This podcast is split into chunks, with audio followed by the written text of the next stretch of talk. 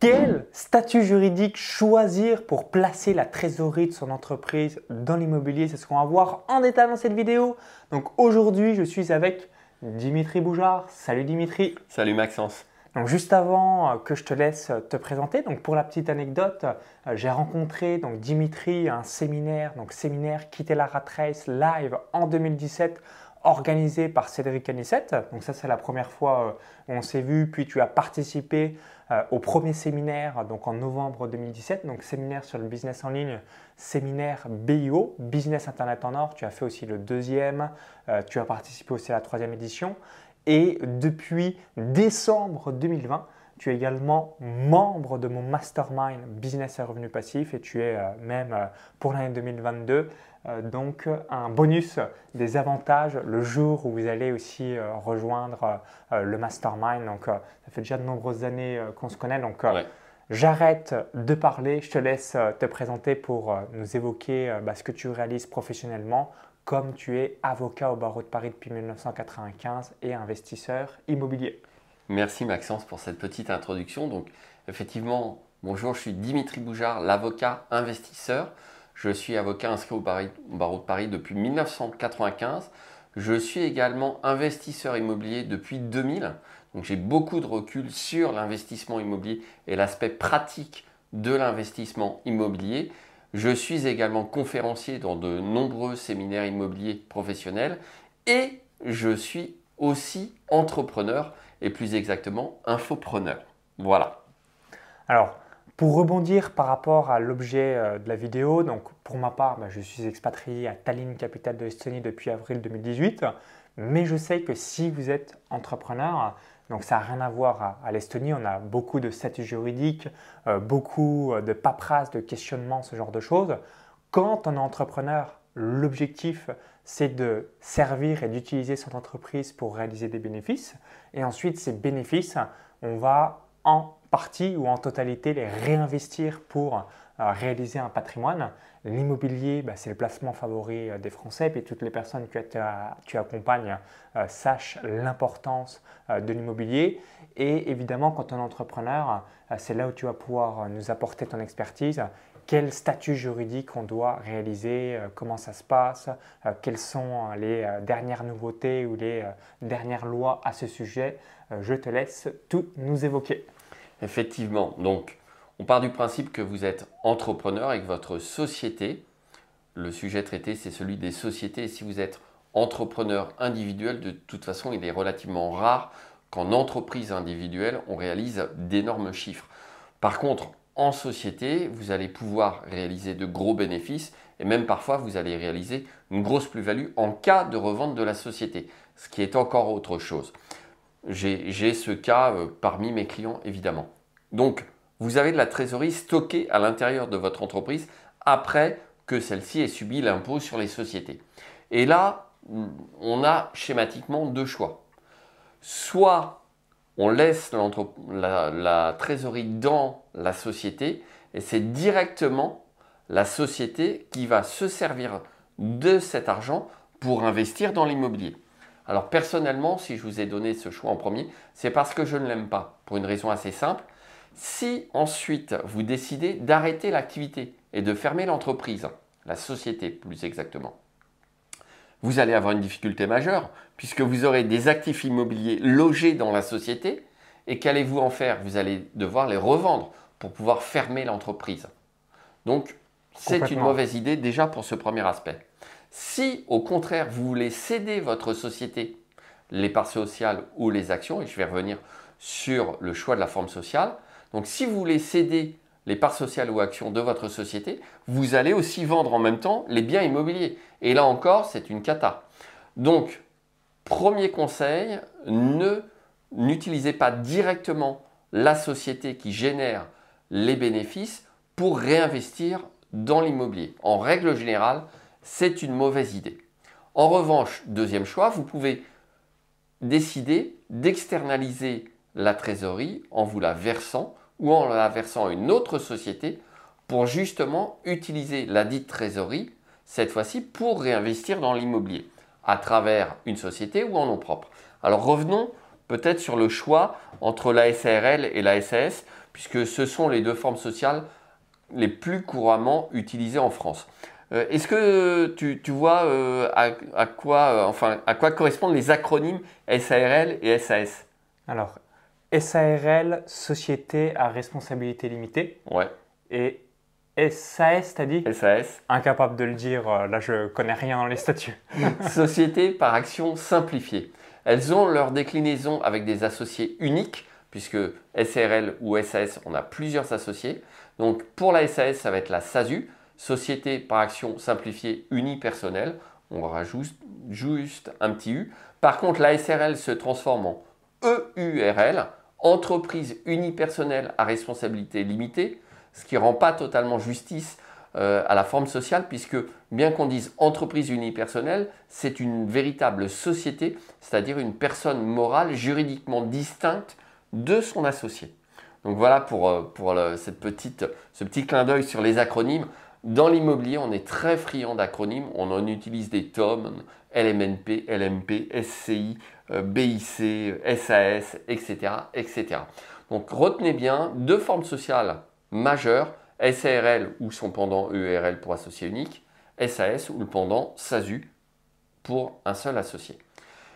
Le choix de la forme sociale a une incidence sur la trésorerie. Pourquoi? Parce que dans les, deux cas, je pars du principe que votre société est à l'impôt sur les sociétés. Elle supporte donc l'IS qui en France est à 15% jusqu'à 38 120 euros de bénéfices et à 25% au-delà. Mais après, une fois que la société a payé son impôt sur les sociétés, on a l'argent. Et là, il faut le récupérer. Complètement. Le plus souvent, c'est la même chose en Estonie.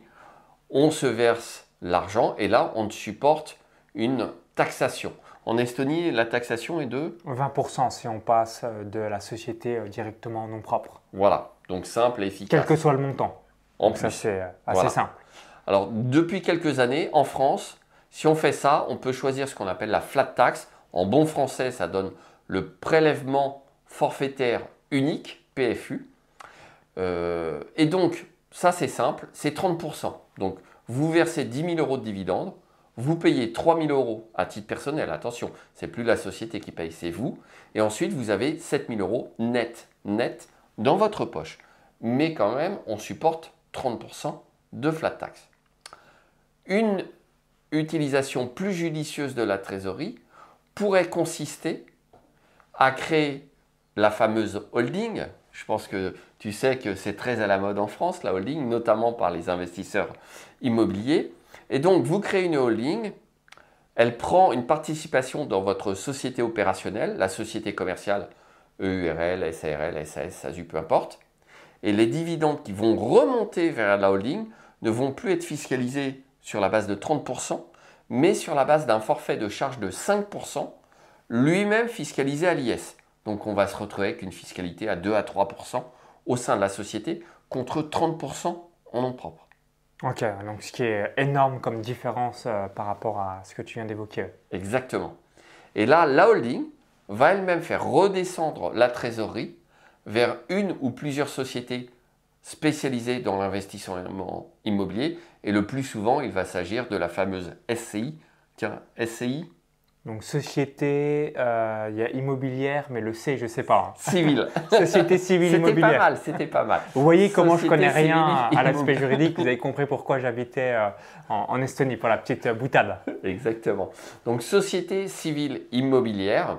Pourquoi la société civile immobilière? Moi, je l'affectionne particulièrement parce que en termes de financement bancaire, c'est quand même, et ça reste encore à l'heure actuelle, ce qu'il y a de plus facile à faire financer comme choix de forme de société par les banquiers. Vous commencez à dire à votre banquier, je veux faire mes investissements en SAS, la plupart du temps, il va ouvrir de grands yeux. S'il connaît la forme, il va vous dire, ok, je connais, mais pourquoi vous voulez faire ça comme ça? Vous êtes conscient que ça va être du crédit professionnel sur 15 ans avec 30% d'apport et un taux plus élevé. Si vous lui dites SCI déjà, vous le rassurez quand même assez largement. Alors attention, hein. euh, je veux tout de suite mettre à part une mauvaise idée actuellement, c'est de créer une holding qui n'a pas de trésorerie juste pour être deux associés dans la SCI, histoire d'être associé avec vous-même. C'était une astuce qui avait encore lieu il y a 2-3 ans, qui était finançable. Actuellement, les banquiers ne financent plus ça. Voilà, ça c'est clair et net. Mais donc la holding fait redescendre la trésorerie vers votre ou vos SCI via une convention de trésorerie ou de l'apport en compte courant d'associé. Et du coup, vous aurez pu transférer et utiliser la trésorerie de votre société personnelle qui dégage de gros bénéfices en payant bien moins cher que les 30% de flat tax si vous vous distribuez directement les dividendes. Et attention, il y a une petite subtilité pour le coup entre la SARL et la SAS, puisque les dividendes de SARL ou de URL supportent non pas la flat tax à 30%, mais des cotisations sociales au-delà d'un certain montant, plus de l'impôt, ce qui fait exploser les prélèvements obligatoires sur les dividendes versés par les EURL ou les SARL.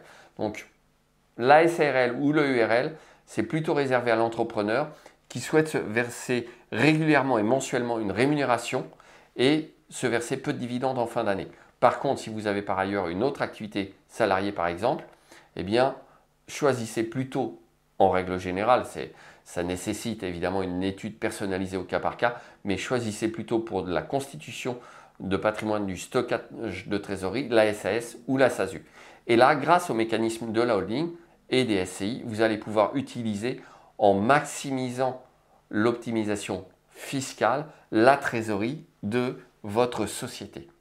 Voilà, vous voyez finalement, ce n'est pas forcément extraordinairement compliqué, je vous l'explique de façon simple. Alors après, attention, évidemment, si vous créez la holding après coup, il va falloir apporter les titres à la holding ou les revendre, ce qui génère euh, euh, un PV d'Assemblée Générale, une augmentation de capital, un enregistrement auprès de la recette des impôts, une modification auprès du greffe.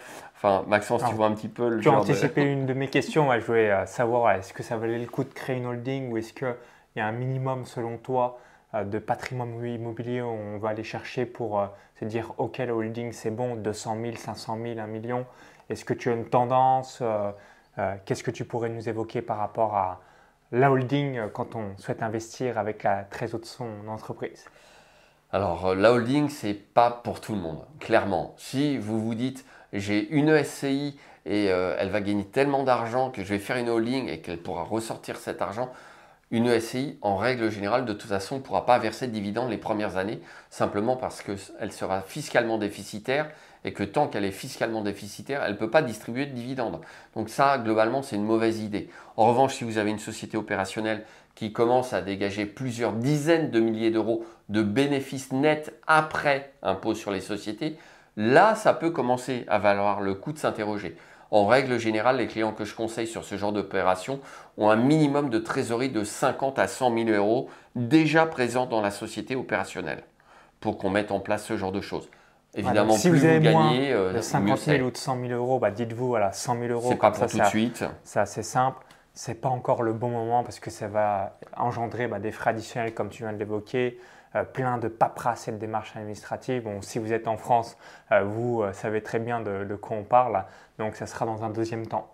Tout à fait. Il sera toujours temps de modifier la structure et de créer un véritable groupe de sociétés après coup. Mais lorsque justement les sommes en jeu le justifieront. Alors, autre question euh, qui vous vient peut-être à l'esprit.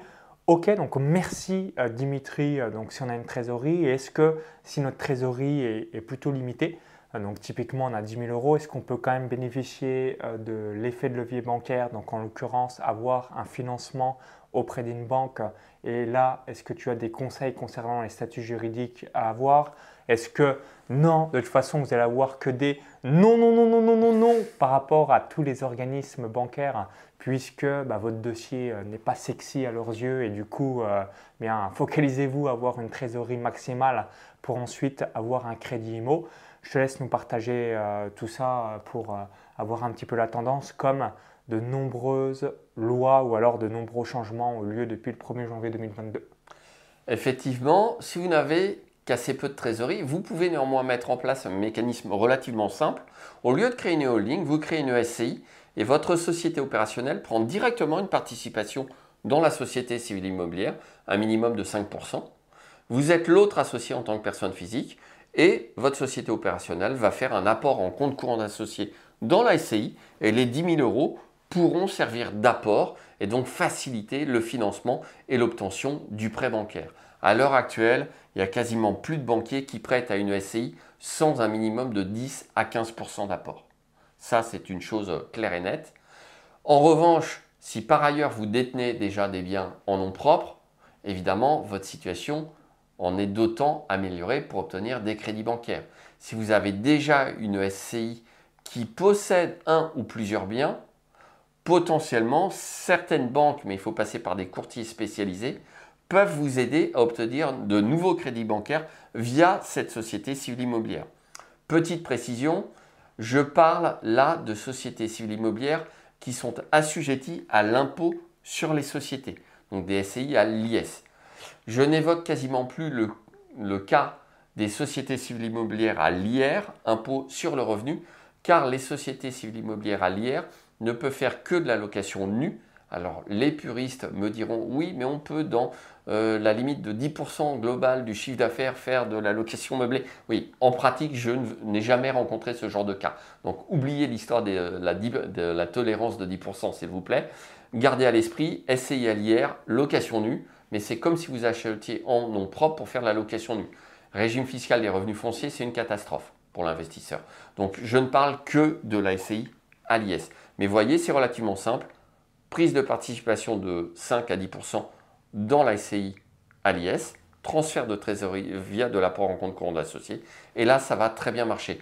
Autre astuce pratique, pour lever de la dette bancaire, associez-vous avec quelqu'un qui a une capacité d'emprunt. Puisque en matière de SCI, on peut utiliser l'adage l'union fait la force. Il n'a jamais été aussi vrai que pour lever de la dette bancaire en SCI.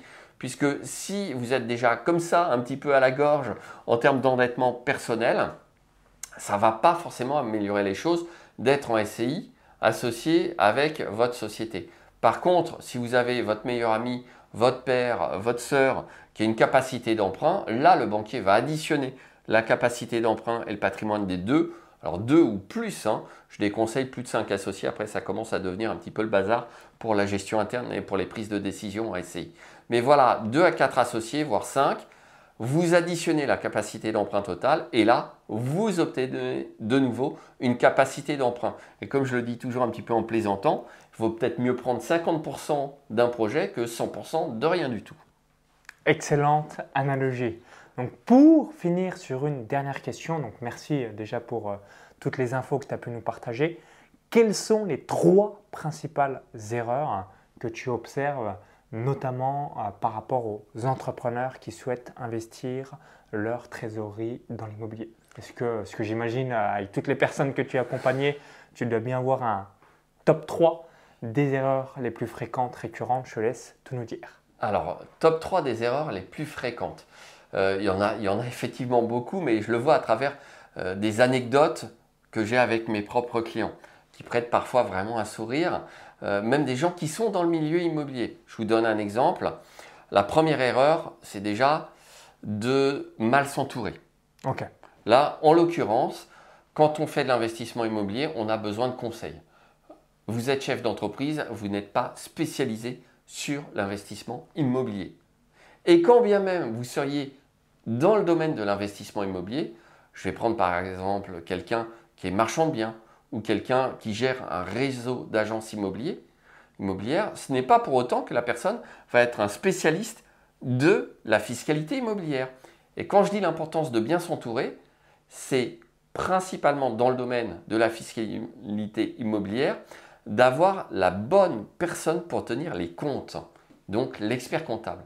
Il s'avère que parmi mes clients, j'en ai un qui est dans l'immobilier, qui investit un tout petit peu à la marge parce qu'il n'a pas le temps, d'investir à titre personnel.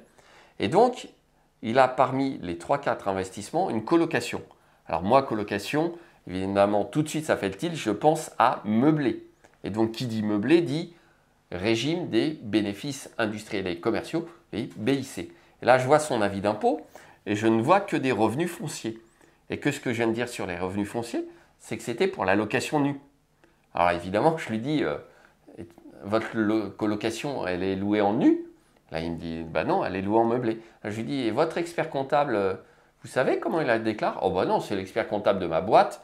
Donc, euh, voilà, il je fait confiance. Euh, voilà, je fais confiance, je m'occupe de rien. ne sait pas faire du tout. Parce que l'expert comptable de la boîte, au lieu de déclarer le logement en meublé, il le déclare comme si c'était une location nue, avec une imposition beaucoup plus rapide et beaucoup plus forte en revenus fonciers. Alors qu'en déclarant correctement en BIC, peut-être que la colocation aurait dégagé du cash flow, mais avec zéro impôt pendant 5 à 8 ans.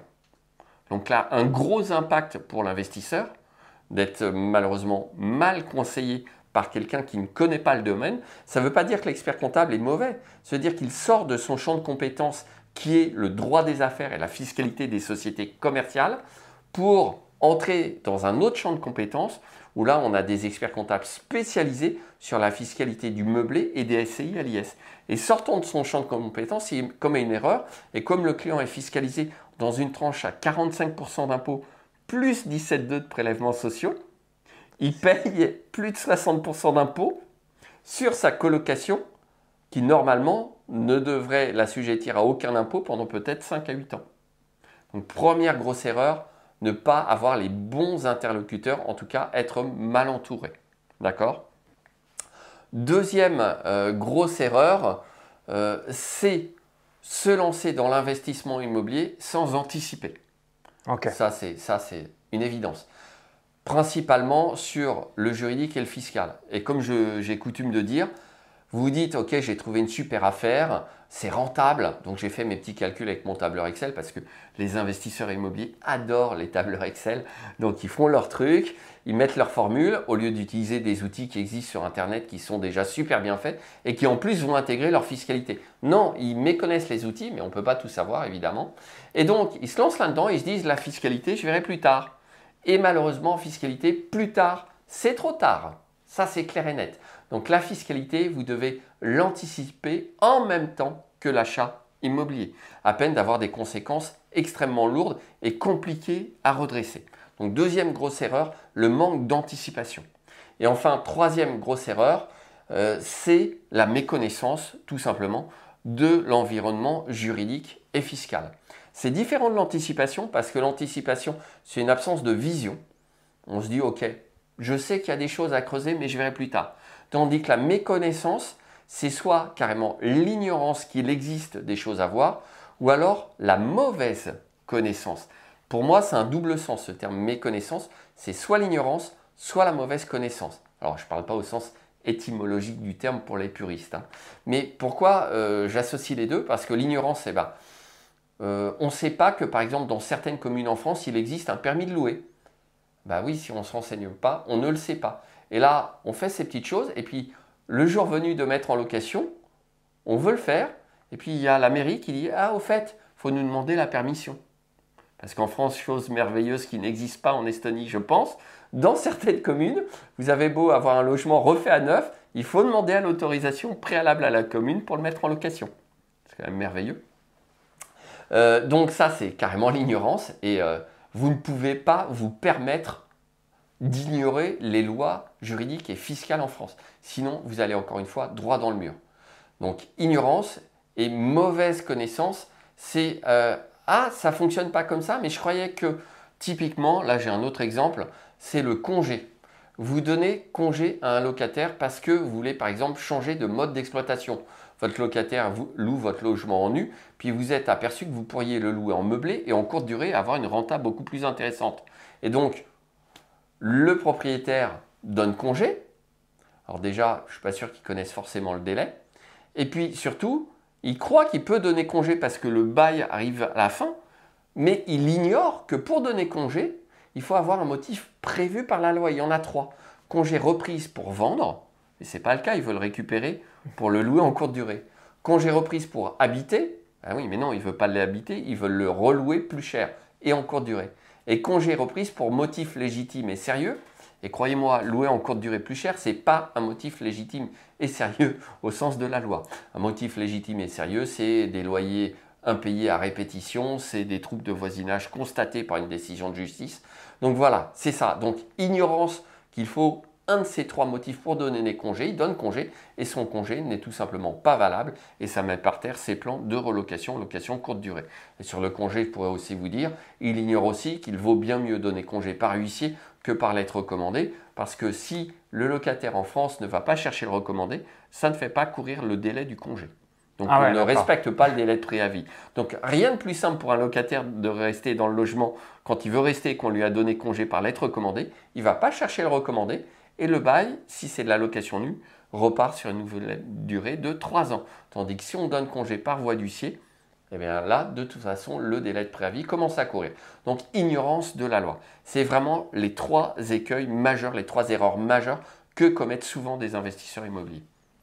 Merci Dimitri pour tous tes conseils riches et denses que tu nous as partagés euh, dans cette vidéo.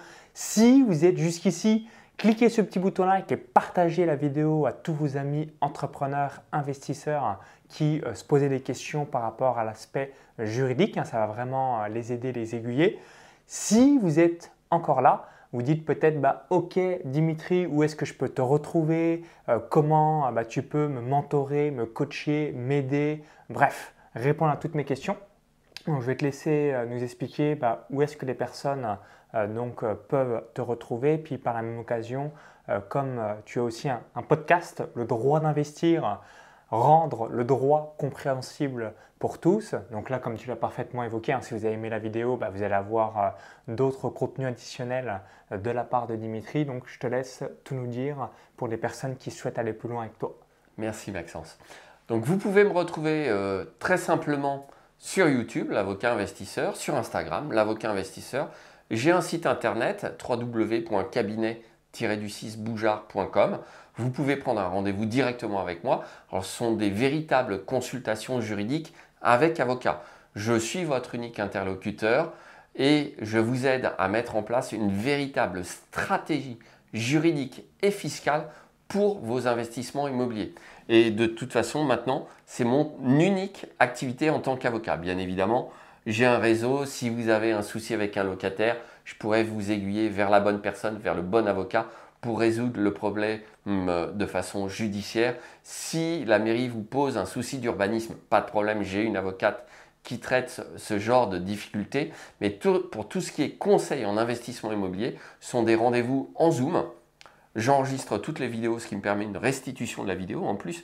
Donc là, euh, je pense que vous allez apprécier parce que vous pourrez conserver revoir quand vous avez besoin la vidéo. Vous n'oublierez rien de toute façon. C'est pas grave, vous avez la vidéo. Et c'est dans le cadre du rapport client-avocat. Donc tout ce que vous me dites, évidemment, soumis au secret professionnel.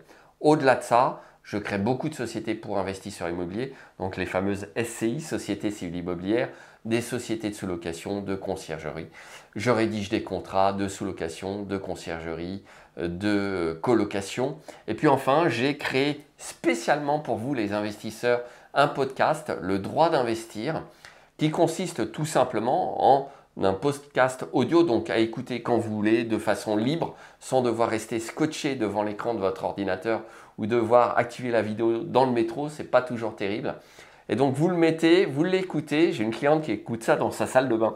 Donc euh, je l'ai rencontrée récemment. Elle m'a dit j'écoute ça tranquillement dans la salle de bain. Je peux même réécouter plusieurs fois pour bien m'imprégner de la chose. Donc vous avez un condensé d'informations et de points juridiques et fiscaux chaque semaine en 15-20 minutes, couplé à une plateforme, le droit d'investir, où vous aurez les fameux contenus additionnels. Et notamment, vous pourrez assister à un coaching commun en Zoom de 2 heures par mois donc là aussi, une véritable possibilité d'être directement en contact avec moi pendant deux heures pour me poser vos questions en direct.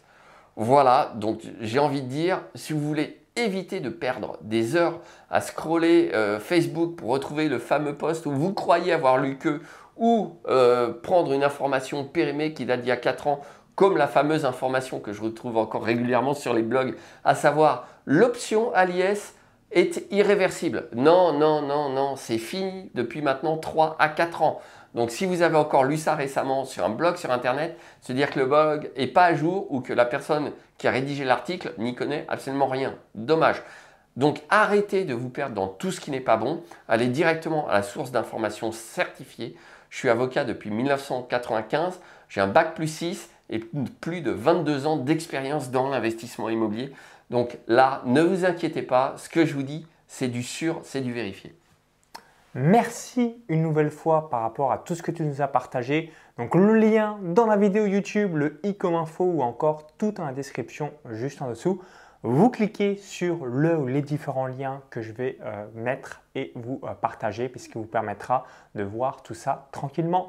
Donc à tout de suite de l'autre côté. Merci de nous avoir écoutés et euh, surtout, vive les entrepreneurs et les investisseurs immobiliers. À très vite. À bye bye.